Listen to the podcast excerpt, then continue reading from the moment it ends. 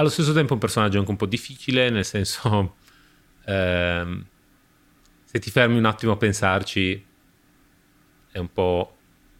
ha, ha licenziato, cioè ha fatto una fabbrica perché vuole creare dolci, ok, li vende, ci fa soldi, non li regala. Ehm, però non crea neanche lavoro perché ha licenziato tutti i dipendenti. lo sapevo. Eh, no, lo dove, non, ne potevo, non potevo resistere, non potevo, non potevo. È proprio un... un sfrutta le minoranze, sfrutta le, minoranze, paga in di cacao, esatto. niente problematico. Ma il... E aspetta a sapere che erano n, n, n, n, Esatto, n, n, anche Charlie tra l'altro era n, n, nella versione, nell'idea originale. Eh, comunque...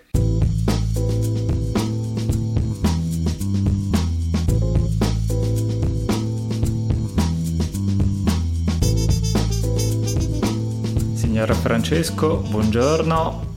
Sopravvissuto alla, mm, alla saccarina, all'ondata di, di, dolci natalizi, post natalizi, guarda, befaneschi. Guarda, il, eh, credo che la cosa più dura sia il, il fatto che o- oggi è lunedì, oggi che registriamo è lunedì, è il primo giorno che torno a lavoro dopo le vacanze e è, du- è dura, è duretta, eh, però eh, che dire, è uno sporco lavoro, ah, ma qualcuno deve pur fare, incluso questo, che è il nostro podcast. Buon anno! Buon anno, ne parliamo a gennaio, ne parliamo l'anno prossimo. Eh. E alla fine è successo. alla fine succede sempre, noi continuiamo a sperare, prima o poi No, tutti questi... Che ci investa un'auto e invece, invece no, non poi, succede tutti mai. questi apocalissi, promesse mai mantenute. Già il 2012 ci ha spezzato il cuore e adesso ancora ogni anno, di anno in anno, neanche il Covid ci ha fermato. Vabbè. E quindi bentornati in questo primo episodio dell'anno di Matinee, un podcast di cinema e overthinking. E per cominciare l'anno eh, in dolcezza e, e, e, per aiutarci a processare giustamente tutte le calorie delle vacanze.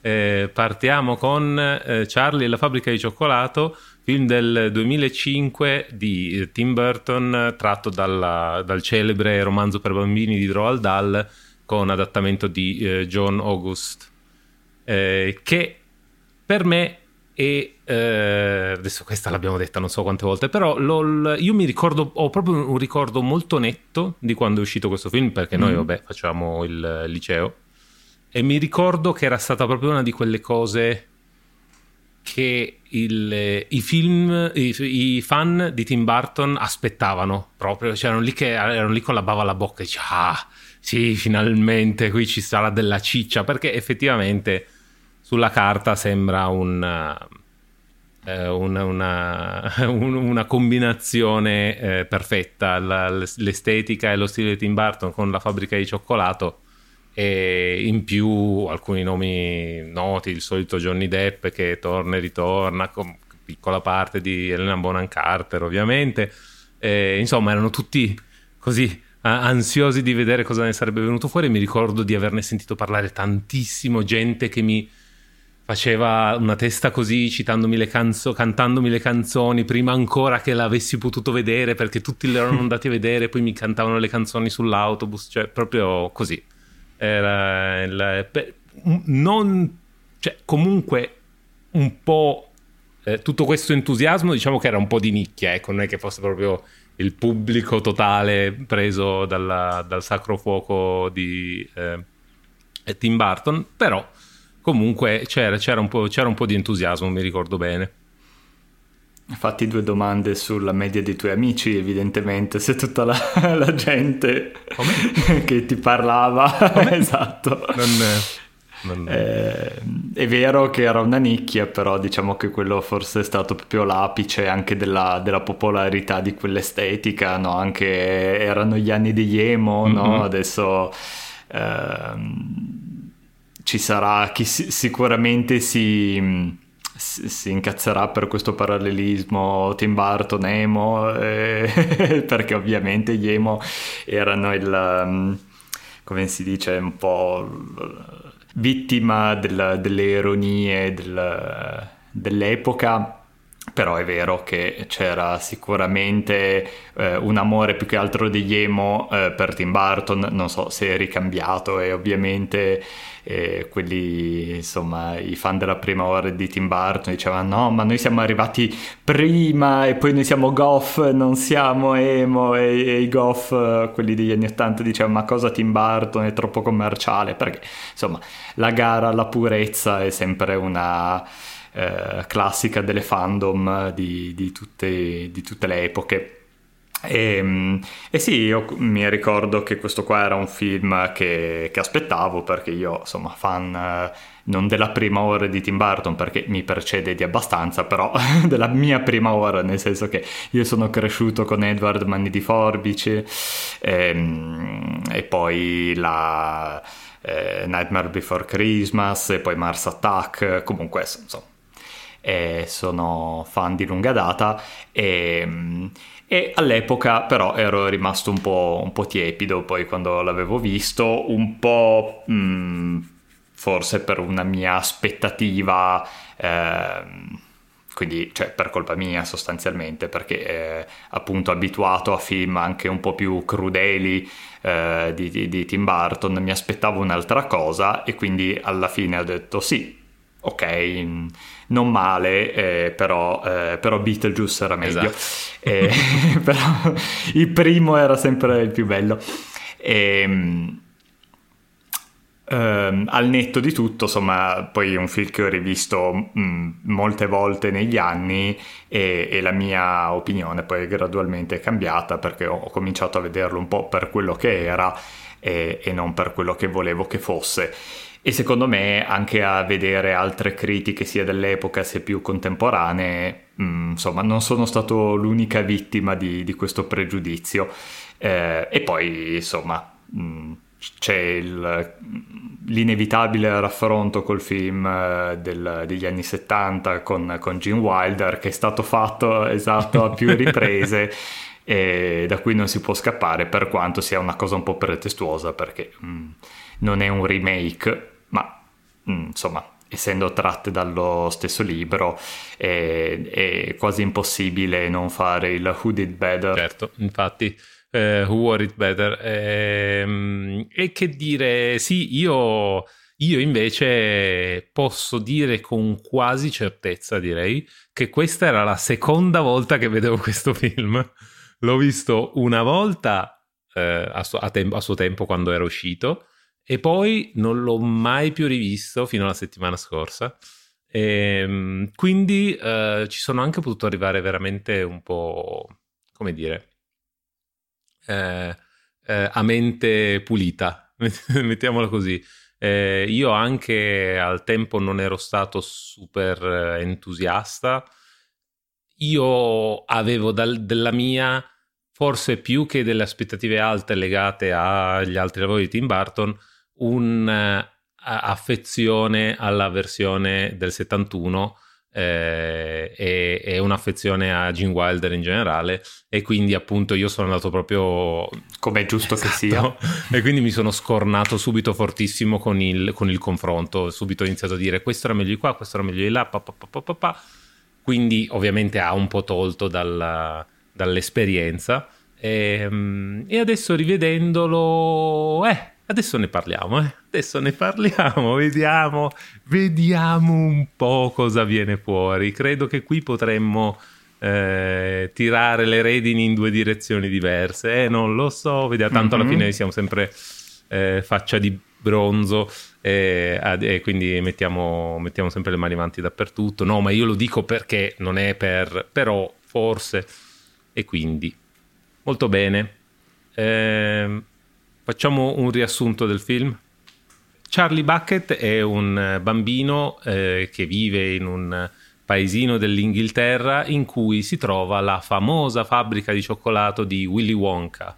Eh, Willy Wonka, questo misterioso eh, industriale che ha inventato delle, un, del, dei metodi incredibili per produrre dolciumi, in realtà non solo cioccolato ma dolciumi in generale, eh, ma che dopo, per proteggere la sua fabbrica da ehm, eh, possibili eh, furti di idee, ha, la, ha, licenziato tutti i dipendenti, incluso il nonno di Charlie, e ha, ehm, ed è andato in completo isolamento per, per un, un, lungo periodo, inizialmente chiudendo completamente la fabbrica e poi riaprendola in maniera misteriosa, senza che nessuno eh, riuscisse a capire chi era che lavorava dentro questa fabbrica e riuscisse a produrre questi dolciumi eh, in, in, inarrivabili e, e, completamente ovviamente questo è una storia tratta da un libro per bambini è, veramente un, un, realismo magico. Abbiamo questi ehm, eh, questi eh, gomme da masticare che si gonfiano con delle bolle grandi un metro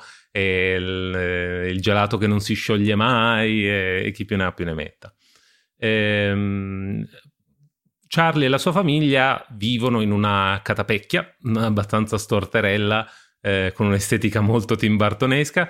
Eh, lui, i genitori e tutti e quattro i nonni, i quattro nonni eh, fermi bloccati a letto e, e, i genitori che tirano a campare.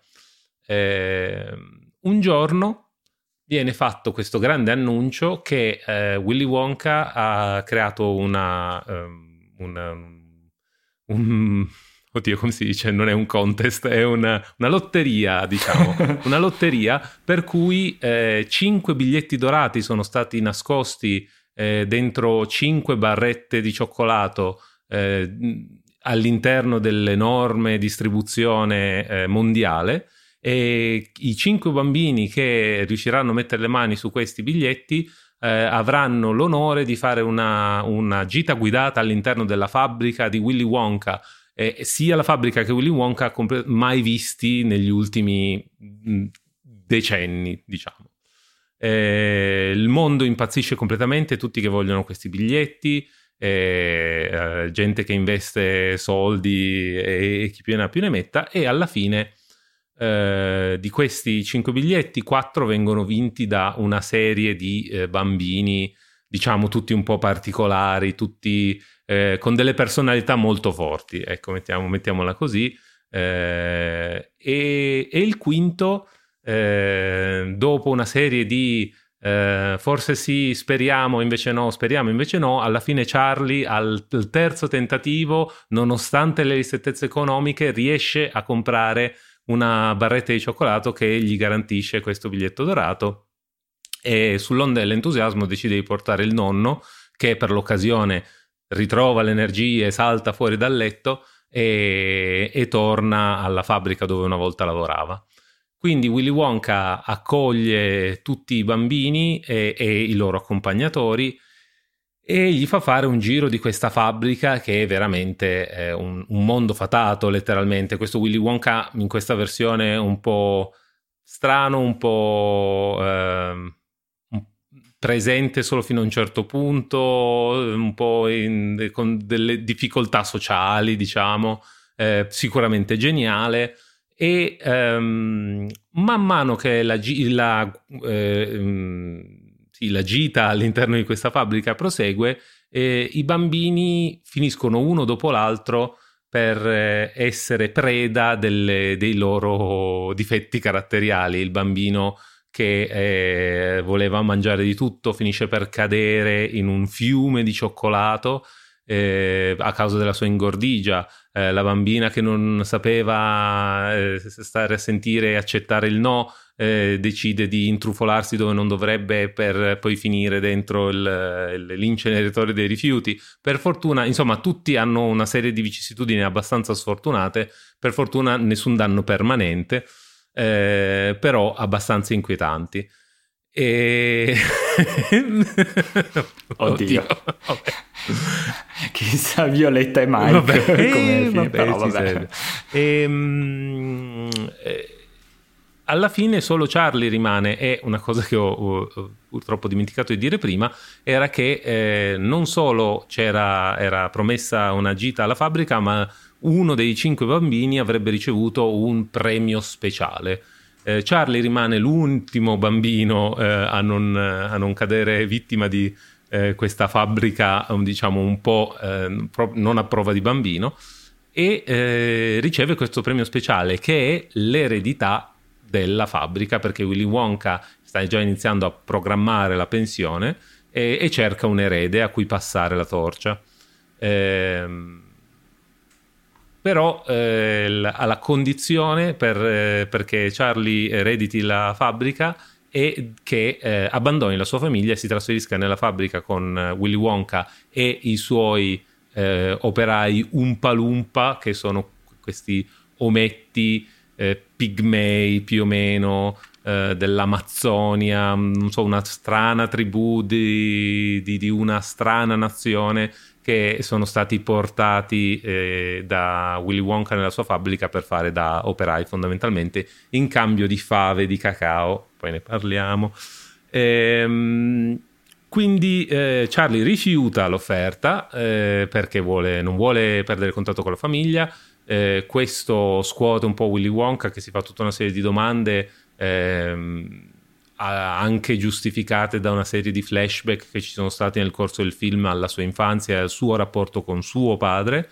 Eh, alla fine, con l'aiuto di Charlie, riesce a riallacciare i rapporti con suo padre, eh, accetta di eh, passare la, la, fabbrica a Charlie con, eh, accogliendo tutta la sua famiglia all'interno dello stabilimento e, e, e, così nasce questa loro probabilmente duratura collaborazione nella creazione di mirabolanti dolcezze e vissero tutti felici e contenti. Questa è la versione timbartonesca in soldoni. Eh, chi ha letto il libro, chi ha visto l'altro film avrà sentito alcune cose forse inaspettate o forse no. Eh, diciamo che questo viene eh, lodato come il, la versione più fedele al libro. Diciamo che, ok, sì, nel senso, il film del 71 si prendeva molte libertà. Va bene, legittimo.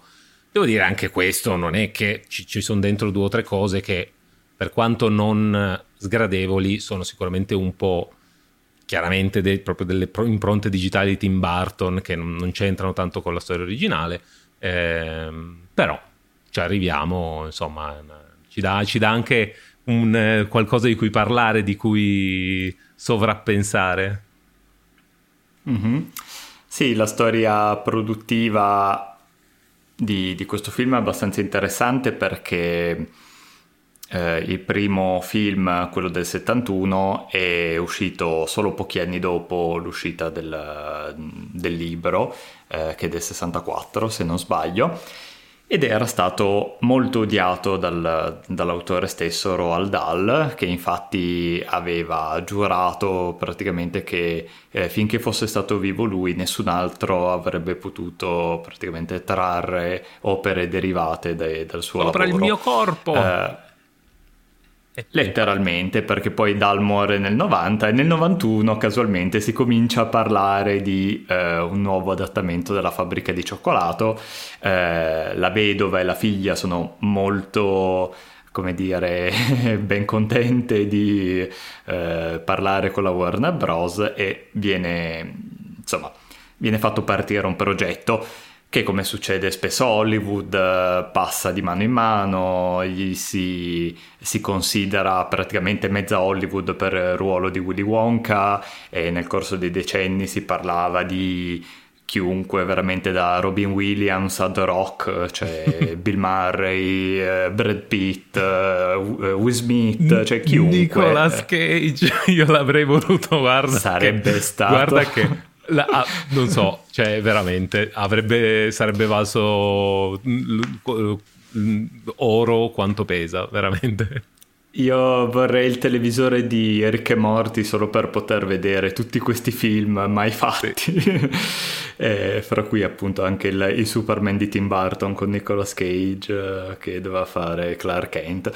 E, ehm, quindi, mh, mm, insomma, è vero che eh, appunto il, il, film del 71 era eh, molto distante dal, dal, dal, libro, in questa versione ci sono alcune, alcuni aggiustamenti, viene aggiunta una, una mini backstory su, sul personaggio di Willy Wonka, si vede un po' della sua infanzia, il rapporto conflittuale col, col genitore, peraltro compianto Christopher Lee fantastico.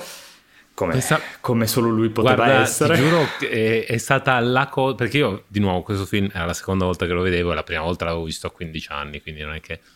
Eh, mi è esploso il cervello. Cioè, io non me la ricordavo minimamente questa cosa che Christopher Lee facesse il padre, e, e ci sono rimasto così ma, ma come? Sì, perché essendo ovviamente Christopher Lee eh, mito di infanzia di Tim Burton, che era eh, da ragazzino ossessionato con gli horror, eh, anche quelli della Hammer che, che, faceva appunto Christopher Lee in cui interpretava D- eh, Dracula. E, ehm, così come eh, era riuscito in Edward Manni di Forbice ad avere il cameo di Vincent Price e avere sempre Vincent Price che come narratore nel corto Vincent che era appunto a lui dedicato e Tim Burton è riuscito a lavorare anche con Christopher Lee. Se non sbaglio almeno due occasioni di sicuro perché lui era anche il giudice nel mistero di Sleepy Hollow faceva un cameo proprio di due minuti all'inizio del film e non mi ricordo forse anche altre volte. Comunque insomma eh, tanto di cappello a Tim Burton per essere riuscito a realizzare i suoi sogni di infanzia, essere riuscito a lavorare con i suoi attori idolo.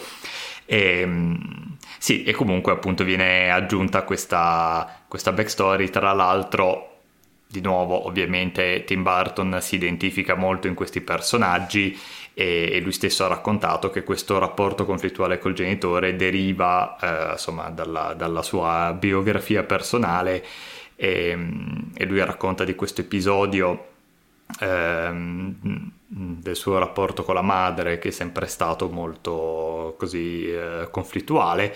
Eh, però l'ultima volta che lui è andato a trovarla eh, a casa che insomma eh, prima che, che, lei morisse aveva visto che casa della madre era piena dei poster dei suoi film, quindi questa cosa qua, insomma, c'è stata questa riappacificazione, eh, questa chiusura eh, proprio nella sua vita che lui ha voluto trasporre nel film e di nuovo non aggiunge, cioè, è, è, vero, è, insomma, si riparte un po' dalla storia originale, però insomma, non gliene vogliamo male per questo. No, sì, è un po'... Vabbè, ho delle opinioni, ho delle opinioni a riguardo, adesso, poi adesso ci arriviamo.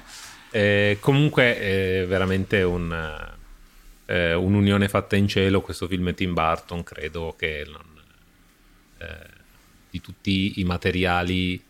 Eh, tra l'altro lui non, non ha non ha sicuramente non ha sempre lavorato su soggetti originali, però proprio un adattamento così di un libro non è una cosa particolarmente tipica sua eh, e qui in questo caso era proprio sembrava eh, fatto a pennello per lui.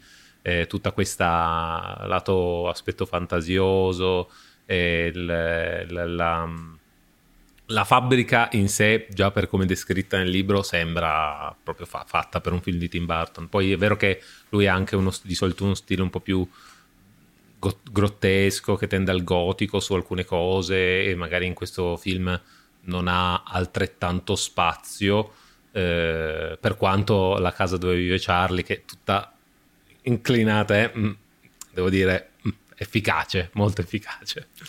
Ehm, e quindi sì, credo che la, la, Vabbè, poi lui è, comunque un grande regista, quindi la regia è direi ottima il, ehm, le, le, scenografie, i costumi, tutto l'aspetto eh, estetico, anche, anche, un'ottima fotografia, eh, proprio tutto l'aspetto visuale del film sono eccellenti. Penso eh, difficilmente criticabili, eh, non, poi hanno un'identità molto precisa, molto forte.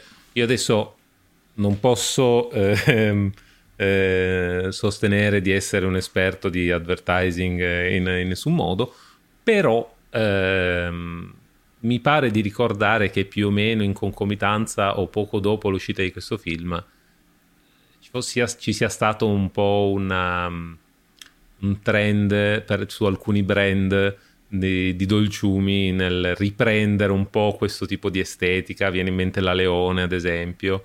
Eh, non, non, è sicuramente un caso. E quindi sì, ha creato veramente un'estetica molto, poi ovviamente anche ricollegata al, a un certo tipo di estetica di, eh, che ne so, 40-50 anni fa, in cui il, insomma, non, è, non, nasce esattamente dal nulla, si sposa abbastanza bene col, col periodo in cui si svolge la storia, però comunque eh, un'estetica molto forte, molto riconoscibile e, e molto eh, ricordata, che è rimasta anche un po', lasciato un po' di impronta anche al di fuori del mondo del cinema.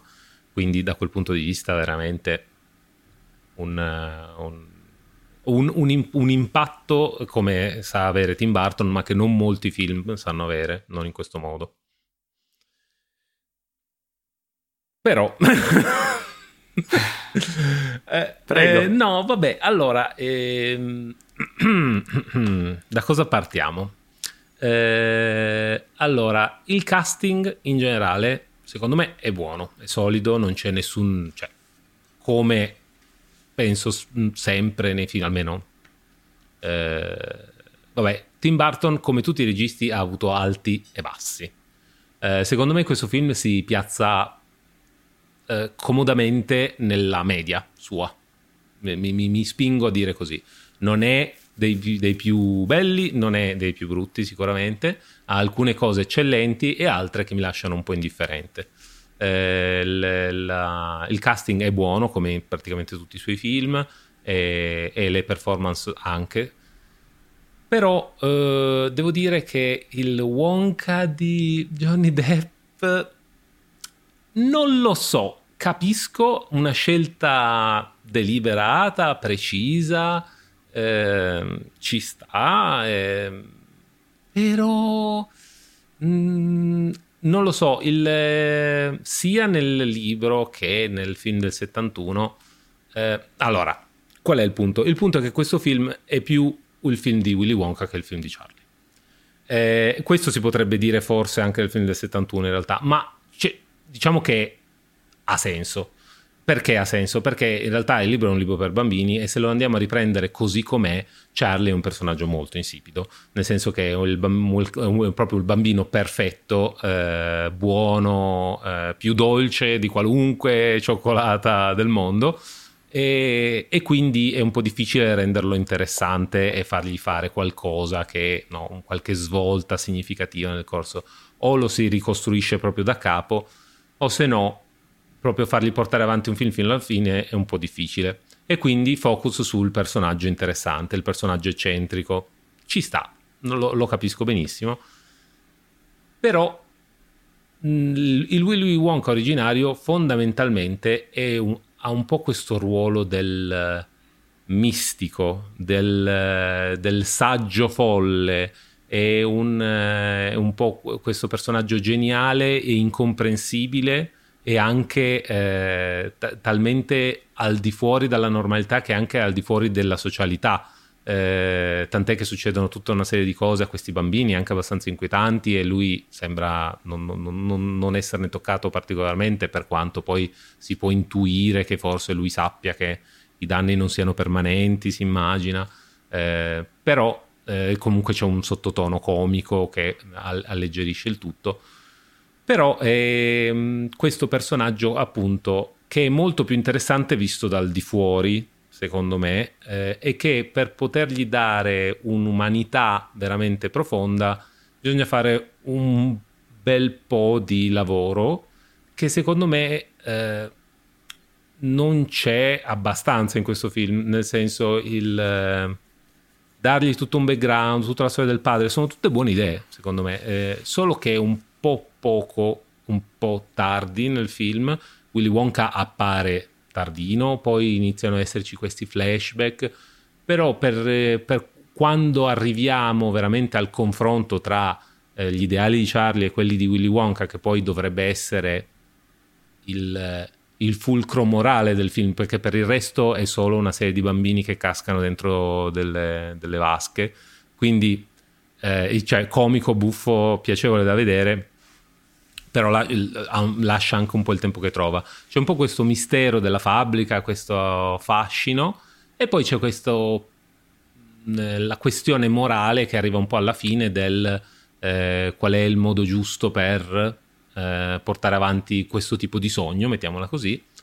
E, però arriva un po' tardino, e, tutto il background di Wonka, si, cioè o gli si dà veramente spazio e ci, ci si dà, dà, veramente sotto, allora ok. Messo così funziona, però non lo so, rompe un po' anche il fascino del personaggio da un lato, eh, perché lo umanizza tanto e lo banalizza anche un po', perché i problemi col padre universali funzionano sempre sul pubblico proprio perché chi non ce li ha mai avuti, eh, però anche per questo gli toglie un po' di fascino al personaggio. Quindi mi ha lasciato un po' mm, sia, sia l'interpretazione di Depp che è dotato nel, soprattutto nell'interpretare personaggi un po' strani, come ben sappiamo, eh, però in questo caso è stata forse il, uno dei punti di critica maggiore che, che, ha subito il film, soprattutto anche quando era uscito. Eh, molti dicevano, ah, Tim Burton ha fatto un buon lavoro, certo che però Johnny Depp, boh. E, ehm, anche un accento strano, tra l'altro che non sono uscito tanto bene a piazzare, eh, sembra un po' americano californiano forse a momenti, non, non, si capisce bene, magari è il suo di Depp, eh, non lo so, però un po' non lo so, mm, non, non è veramente magnetico secondo me, non quanto avrei voluto. E poi io sono abituato, ero abituato all'immagine di Gene Wilder che veramente in, nel film del 71 era inquietante. Era veramente spaventoso, mm-hmm. tanto era intenso. Quindi... Mm, mm. Dai, vai. Eh, eh.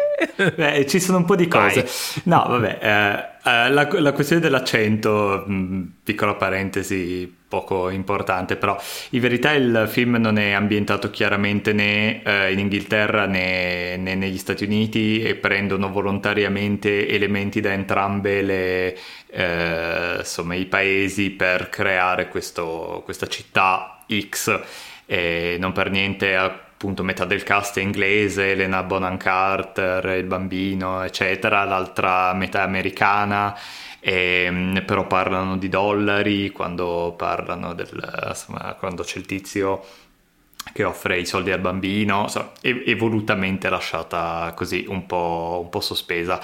Um, questo Willy Wonka è un po' come uh, il Joker, nel senso che è un personaggio talmente enigmatico e talmente alieno che puoi prenderlo e se tiri un po' più da una parte ti viene una cosa, se tiri un po' più dall'altra te ne viene un'altra. E Gene Wilder è praticamente un serial killer, cioè è un, è un come, sì, cioè proprio mm, sì, personalità, sì. esatto, personalità istrionica, riesce a mascherare molto bene il fatto di essere un completo sociopatico e, e quindi ha questa personalità così molto accattivante che però nasconde effettivamente un personaggio che ha una quasi un senso eh, della giustizia eh, sadico, no? E lui è praticamente il, il serial killer di Seven, sì. no? Cioè sta, sta, punendo e punisce i bambini eh, per, per, i peccati che commettono con la, con la legge del contrappasso, che comunque è quello che succede nel libro, quindi ci sta anche perché appunto quando dicevi umanizzare il personaggio è vero, eh, però appunto fare un film di due ore da una storia per bambini che in pratica ti dice non fare questo se no te ne penti, no? se no eh, se le conseguenze poi sono... te ne penti. esatto, se no le conseguenze sono nefaste, insomma Mm, sarebbe diventata trita molto presto. Uh, Johnny Depp fa una serie di scelte, fa... probabilmente fosse uscito adesso il film sarebbero usciti tutti i video su YouTube tipo uh, psicoterapeuta, uh, diagnostica i fa diagnosi dei, dei, personaggi dei film e avrebbero detto probabilmente che sullo spettro dell'autismo, no? E che un, anche lì o è un alieno che si finge umano, eh, o dall'altra è uno che è appunto una specie di, di Asperger che eh, si comporta come pensa che le persone si comportino, eh, risultando sempre fuori luogo in verità. E Johnny Depp ha detto che ha basato la, la sua performance sugli intrattenitori di, di programmi per bambini, no, che sono tutti molto allegri e e così upbeat e, e, poi quando li rivedi quando sei adulto dici ma questi qua sono super inquietanti cioè aiuto perché gli stiamo lasciando dei bambini eh, um, così in, in gestione sono scelte, c'è da dire che è veramente difficile trarre un, un film da un, un'opera per l'infanzia perché o tenti, cioè o è una cosa già per un pubblico un po' più adulto, cioè un po', un po più grande come potrebbe essere un Harry Potter, allora cioè, puoi fare già una complessità eh, un po' più così, un, creare una storia un po', un po', più strutturata, ma nel momento in cui eh, hai una storia per bambini di oh, 5, 6, 7 anni, mh, mm, insomma, qualcosa devi fare per, mm, per, evitare che tre quarti della sala si addormenti. Sì, eh, tra l'altro a rinforzare questo eh, voler minare, diciamo, la, il, eh, la miniera che è il, il, personaggio di Wonka per tirarne fuori eh, materiale, per tirarne fuori interesse eh, arriva adesso il, il, film con Timothée Chalamet che è un prequel addirittura, un prequel sulle origini di Wonka. E, allora, io cioè, non l'ho visto il film anche perché non è ancora uscito in Italia e... Eh, tra l'altro un musical non lo sta dicendo nessuno, ma questo vabbè, è cosa che per me non è assolutamente un problema. Eh, però, eh, quindi non lo so, magari mi piacerà anche. Non, non, cioè, non, secondo me è assolutamente possibile. Però non lo so. Eh, questa, questa, tendenza a eh, voler riempire per forza, visto che bisogna sempre andare a, come abbiamo detto mille volte, andare a eh, estrarre eh, valore da IP esistenti, da storie esistenti, perché non si può più mai fare niente di nuovo, eccetera, eccetera, eccetera. Eh, c'è proprio questa tendenza a riempire ogni spazio vuoto, ogni punto interro- dare risposta a ogni punto interrogativo, che è un po' svaluta il, il, rapporto col materiale originario, secondo me. Eh, ora, questo film... Ah, come? Non ti sei mai chiesto come Han Solo ha avuto la sua pistola? Era chiaramente un pezzo di informazione che il pubblico bramava. Ne avevamo assolutamente bisogno. Non ti sei mai chiesto come Nick Fury ha perso l'occhio? Eh, ne avevamo assolutamente bisogno.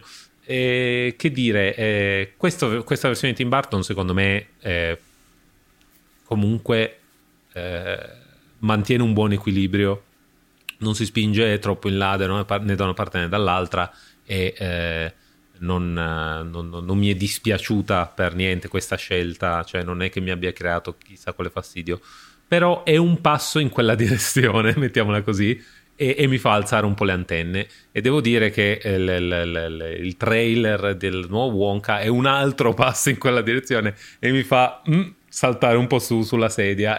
E, a lungo andare, poi dopo un po' uno finisce che si ritrova in piedi, ecco.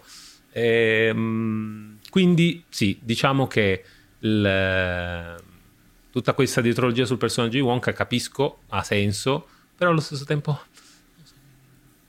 mm, non lo so, non, non, sono, non, sono, convintissimo. Poi vabbè, il personaggio di Wonka è anche un personaggio... Um, molto interessante, nel senso è facile prendere, cioè se hai un personaggio che è così eccentrico, ma anche presentato come geniale, perché alla fine è sempre un passo avanti a tutti gli altri, ehm, è facile trarne dell'intrattenimento, è facile renderlo interessante e quindi eh, eh, è forse il motivo principale per cui la fabbrica di cioccolato continua a essere una... Eh, nonostante le, le, proteste di Roald Dahl, un materiale interessante da adattare. Probabilmente se non ci fosse Wonka, non lo so. Ehm, allo stesso tempo un personaggio anche un po' difficile, nel senso, ehm, se ti fermi un attimo a pensarci, è un po'... ha, ha licenziato cioè ha fatto una fabbrica perché vuole creare dolci, ok, li vende, ci fa soldi, non li regala. Ehm, però non crea neanche lavoro perché ha licenziato tutti i dipendenti. lo sapevo. Eh, no, lo dove, non, ne potevo, non potevo resistere, non potevo, non potevo. È proprio un... un sfrutta le minoranze, sfrutta le, minoranze, paga in semi di cacao, esatto. niente problematico. Ma il... E aspetta a sapere che erano n, n, n, n. Esatto, n, n, anche Charlie tra l'altro era n, n, nella versione, nell'idea originale. Eh, comunque... Eh, e poi non vuole, eh, crea innovazione e non la vuole condividere. Che io capisco bene il, il, il, i brevetti, il copyright, tutto quello che volete, ci sta assolutamente, però sempre fino a un certo punto, ecco, insomma, non, nessuno dovrebbe essere proprio... Insomma, diciamo che eh, fa, alimenta un po' questa, questo fascino che eh, finisce per essere un po' inculcato in tutti quanti del grande genio padrone di industria, cioè poteva essere qualunque cosa, e, e la, la, invece della fabbrica di cioccolato poteva essere qualcos'altro, invece proprio una fabbrica. E questo purtroppo... Ah, non era la bio di Steve Jobs questo? No, no, neanche di Elon Musk. Eh, e quindi... Che, quindi niente, no, per dire, non, non, ok, cioè, nessun problema a riguardo, è una storia per bambini, va bene tutto, eh, però è un po', un po' mi, un po' mi viene di prurito che devo fare, che devo fare, eh? quindi condividete con me. Infatti non c'era scritto da nessuna parte che era un personaggio positivo Willy Wonka, anzi no, mi no, pare che eh, n- non ne abbia una di, di, qualità. Senza parlare di tutte le... del, del, meme del, di nonno, eh, nonno Joe che è, è, cioè, all'internet c'è stato tutto un periodo in cui all'internet piaceva molto dare contro nonno Joe perché ah, non eh, rimasto a letto senza mai fare niente, eh, però poi quando c'è da andare nella fabbrica a fare la, la gita, allora sì che si alza, eh, questo fannullone, pop, pop, pop, che lì veramente la gente... Che noia, vabbè. Secondo me ci sono, ci, sono, ci sono, limiti e limiti, ecco, e questo secondo me è un po' portarla un po' troppo oltre. Eh, però d'altronde forse un io lo porto oltre dall'altra parte, quindi che devo dire? È una mia. Sono, sono, sono, dimostra chiaramente alcune mie tendenze che non avevano bisogno di essere ulteriormente confermate. Eh... No, infatti, noi abbiamo passato l'ultimo anno no. a parlare no, no. di queste cose. Muoviamo oltre. A posto. L'abbiamo toccata, l'abbiamo toccata, così e via. Ehm quello su cui vince questo adattamento sicuramente, come avevi già detto, è il piano estetico, perché comunque, ehm, come dicevi, sì, eh, questo qua sembrava fatto sembrava proprio la storia fatta per Tim Burton e, e, probabilmente anche vero il contrario, nel senso che Tim Burton è diventato Tim Burton anche per aver letto eh, La fabbrica di cioccolato e insomma eh, avere un po' assorbito questo, questo tipo di, narra- di, narrazione, di estetica, perché eh, tutto si può dire tranne che eh, questo qua sia un, un, un, progetto fatto per soldi, cioè nel senso la Warner Bros. sì, ovviamente l'ha fatto per soldi. Tim Burton l'ha fatto perché era un progetto di passione, si vede, e anche perché eh, insomma diciamo che eh, per lui era anche un rischio, nel senso che si, si distacca piuttosto eh, da, dal tipo di, di, film che aveva fatto prima, appunto molto più adulti, eh, perché Tim Burton non è, eh, come dire, ha una vena di cattiveria, però in verità non è, è paradossalmente molto buono, nel senso che i suoi film non sono mai eh, son, si, si, parla sempre di eroi tragici no? e, e di, di, incompresi e, e di, di persone inadatte a, a vivere nel, nel mondo, eh, insomma, che preferiscono rifugiarsi in mondi interiori e quindi c'è sempre un romanticismo un po' decadente, c'è sempre un po' questa, questa passione per gli sconfitti, per i reclusi e, e quindi questo effettivamente è un film eh, ehm, che ha questi elementi però eh, molto così mm, deve essere molto più pop gli hanno dato in mano forse per una delle prime volte un budget molto alto c'è un sacco di CGI che lui non voleva usare ma alla fine è stato più o meno costretto ad usare. titoli di testa un po' impegnativi e... devo dire anche lunghetti non... eh ma oh, okay. sì, sì sì. E mm, tra l'altro lui ehm, ai box office eh, fino a quel momento è sempre stato un po' altalenante, nel senso che il primo Batman era stato il suo primo vero grande successo commerciale, il secondo dove gli avevano dato più mano libera era un progetto appunto molto più personale e infatti ha floppato, era molto più dark, Batman il ritorno e non era insomma il prodotto ideale per vendere gli app meal come, come volevano i produttori. E quindi poi si è rifugiato a fare cose un po' più personali, Ed Wood, eh, Mars Attack appunto, e Sleepy Hollow, film con un budget molto più ridotto e poi da qua in poi anni 2000 insomma farà Alice nel Paese delle Meraviglie, farà film sempre più, più grossi e un po' mh, perdendo quella che era eh, la sua impronta personale, ma da uno che ha già fatto cinque capolavori della storia del cinema ci sta anche cominciare a incassare soldi e fregarsene un po', diciamo che il suo l'aveva detto.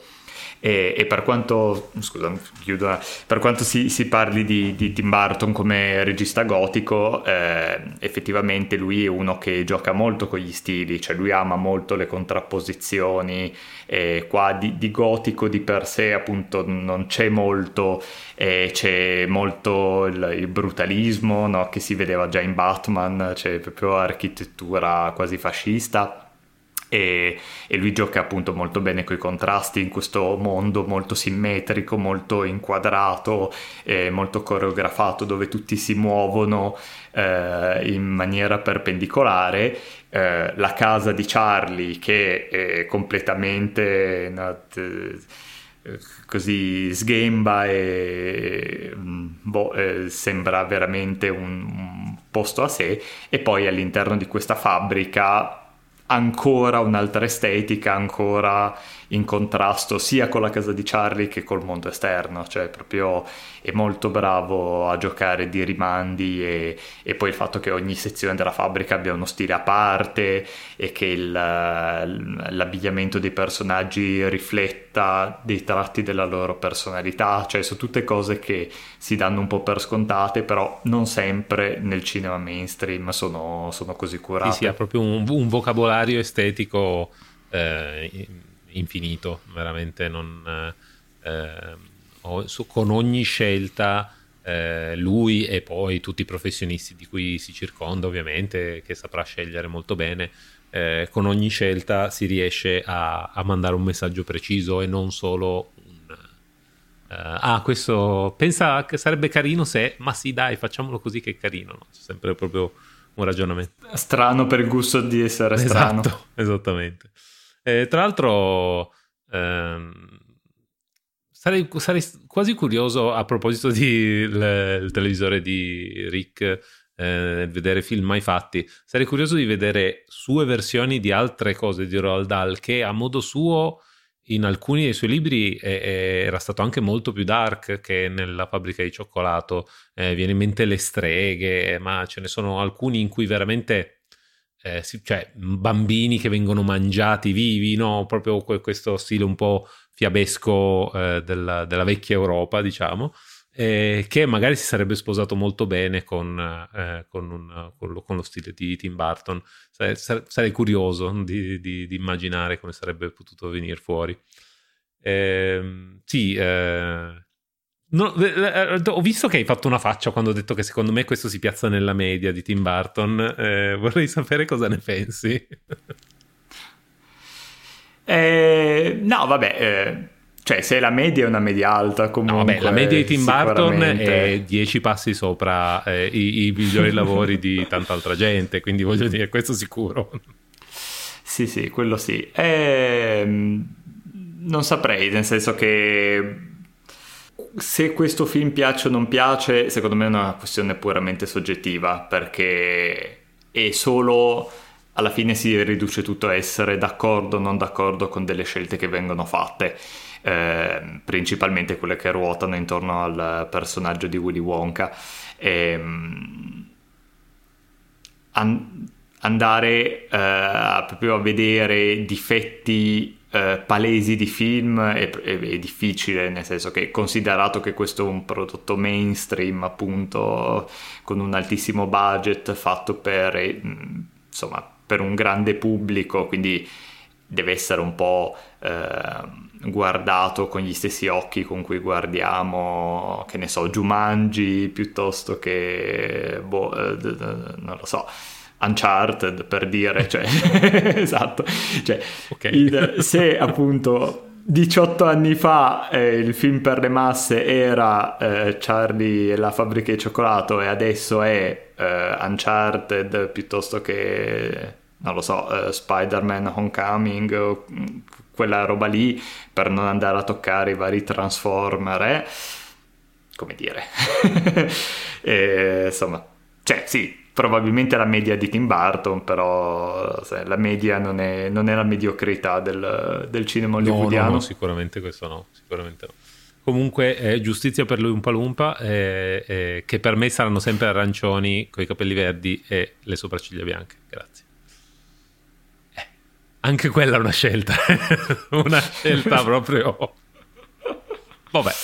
Esatto, sicuramente appunto forse meno problematica della versione originale di Dal, eh, che tra l'altro gli era abbastanza contemporanea, quindi non è che dici, ah boh, stiamo adattando una cosa dell'Ottocento, era proprio che Dal... Ha fatto un po' uno sci- un paio di scivoloni, eh, insomma.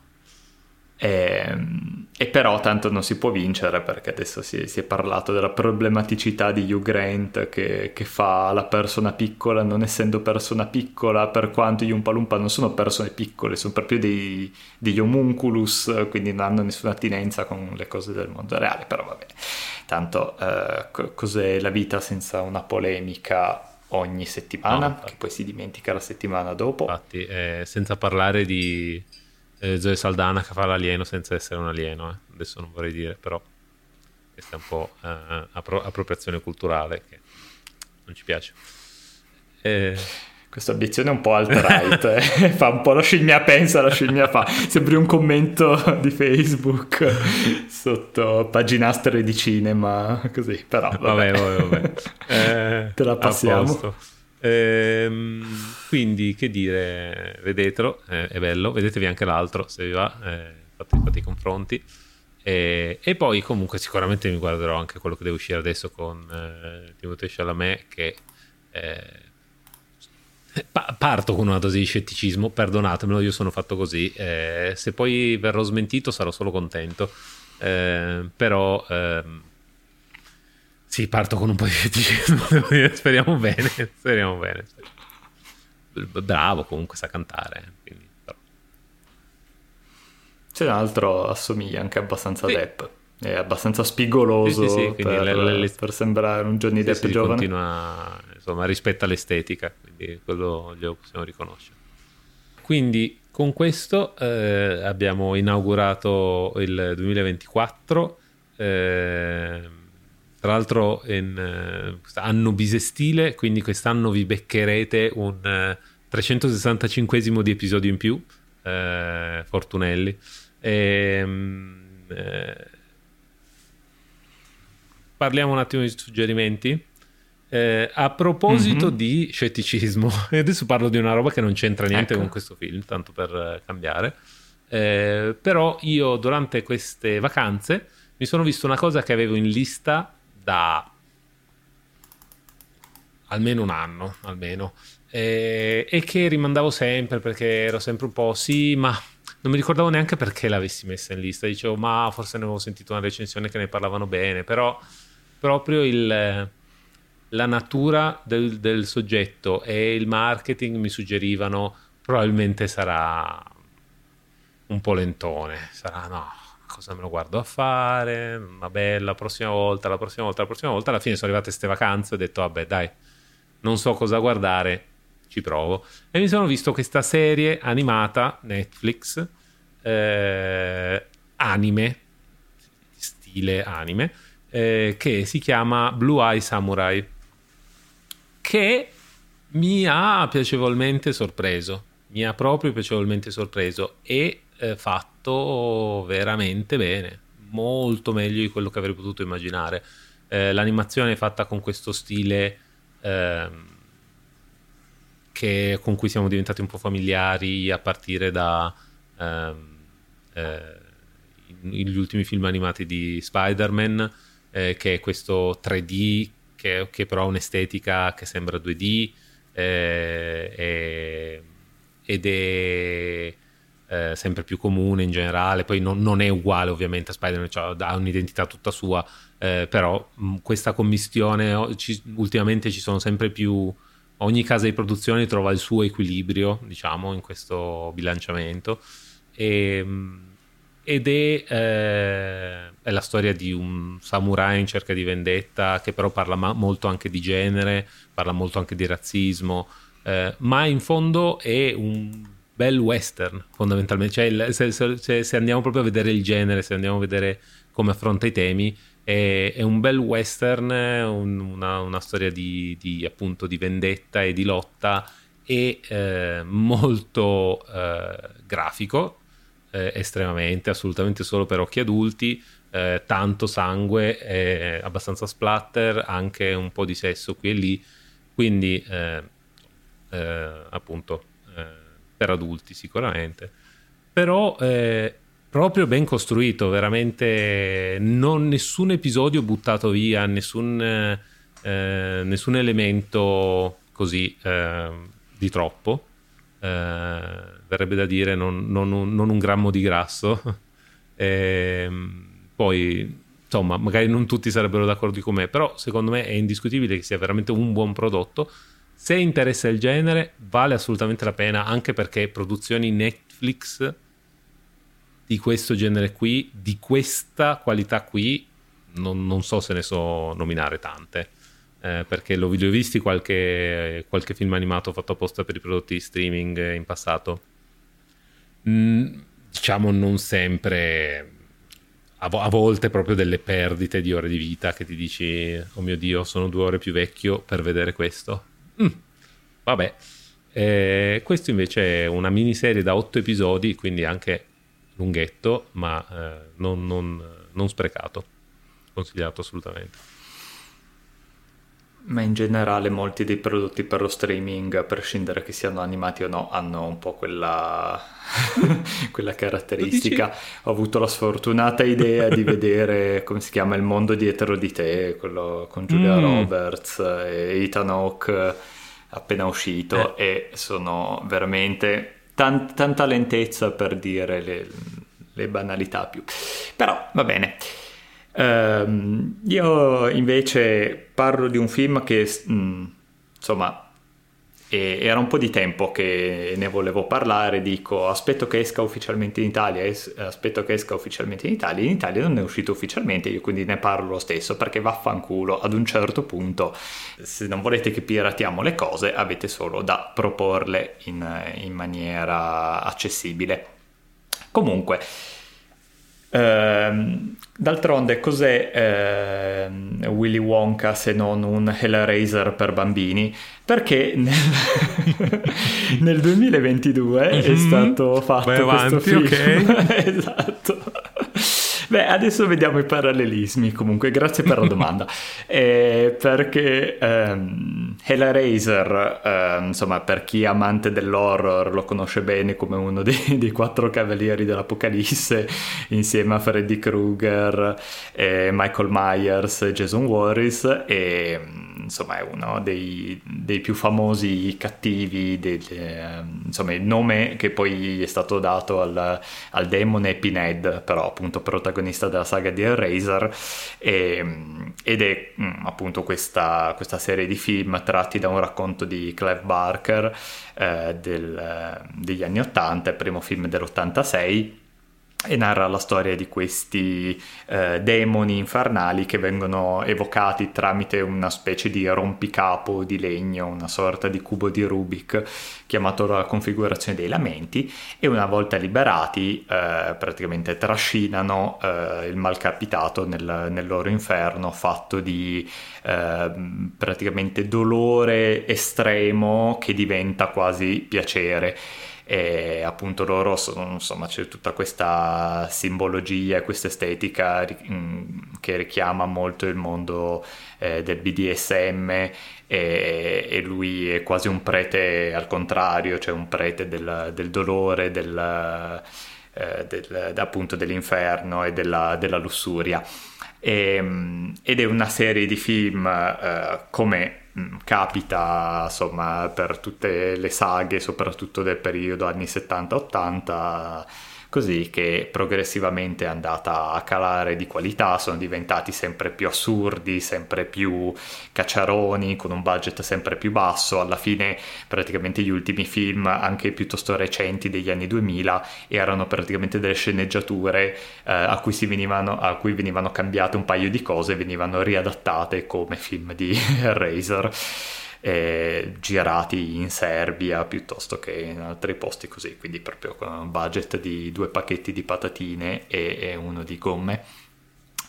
E, ehm, questo reboot eh, riporta un po' alle origini eh, del, del, personaggio. Questo è un reboot fatto piuttosto bene, devo dire. E, ehm, non è un film ad altissimo budget, eh, però impiegato molto bene, il, diciamo che tutto il comparto tecnico degli effetti speciali e tutto il character design è, è piuttosto fedele all'originale ma con un twist molto, molto nuovo e molto interessante, i cenobiti che sono questi demoni eh, del piacere appunto del, del dolore sono eccezionali, sono proprio eh, deliranti nel, loro, eh, nel loro aspetto perché poi ovviamente c'è il collegamento col fatto che ehm, loro le, le, torture estreme a cui vengono sottoposti eh, nei, nei, decenni, nei secoli, li, li, trasforma proprio anche fisicamente, quindi loro sono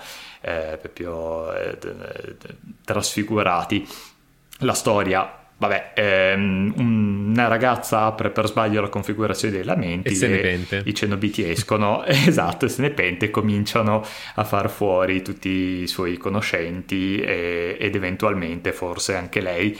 E, però c'è anche un parallelismo interessante con, con le dipendenze perché appunto questa, questa ragazza è una, una tossica in fase di eh, di, di, disintossicazione, quindi insomma c'è anche un parallelismo fra eh, le dipendenze e il fatto insomma, di rimanere invischiati in circoli da cui non, non si riesce a scappare. Um, recuperatelo nella maniera che trovate, come dire, ritenete più appropriata, forse forse Amazon Prime ve lo fa noleggiare, non ne ho la minima idea, se, se vi trovate all'estero cercate un Blu-ray, eh? se no yo ho ho, um, you are a pirate, um, e così è. Per dire, non... Eh, Fidel DD come era esatto, la canzone. Esatto, metteremo una gif animata. Perché questo è un problema per Francesco o Daniele di, della mezzanotte di giovedì, se, di giovedì che deve mettere la gif adesso. Eh, molto bene. Eh, che dire, anche questo episodio ce lo siamo portati a casa e, e, e lanciamo il, le serie del nuovo anno. Eh, ci sentirete prossimamente, come al solito, ormai eh, stabili ogni due settimane. Tolto il Natale, abbiamo fatto una settimana di pausa, non ce ne vogliate. E, per il resto, eh, ci trovate come sempre sui social, eh, su Instagram, Mattinel Podcast. Ci potete sentire su Spotify, su YouTube su Apple eh, Music, su Amazon su uh, Apple Podcast, Amazon Music, eh, insomma lo, lo, mettiamo veramente dappertutto quindi non venite poi fuori con delle scuse, ah no ma non sapevo che interrogava, no lo, l'abbiamo detto e quindi preparatelo, eh, se no poi sono cazzi. Esatto, siamo più facili da trovare noi che la Razer del 2022. Di gran lunga. Fatevi due domande. molteplici volte tra l'altro, eh, per, per, la, per, la, gioia di tutto il pubblico dell'internet ovviamente. Eh, bene, detto questo eh, pregando in un, in un, futuro di accesso più comodo a, a tutti i film interessanti. Eh, vi salutiamo e, e ci diamo appuntamento al prossimo episodio, direi. Alla prossima.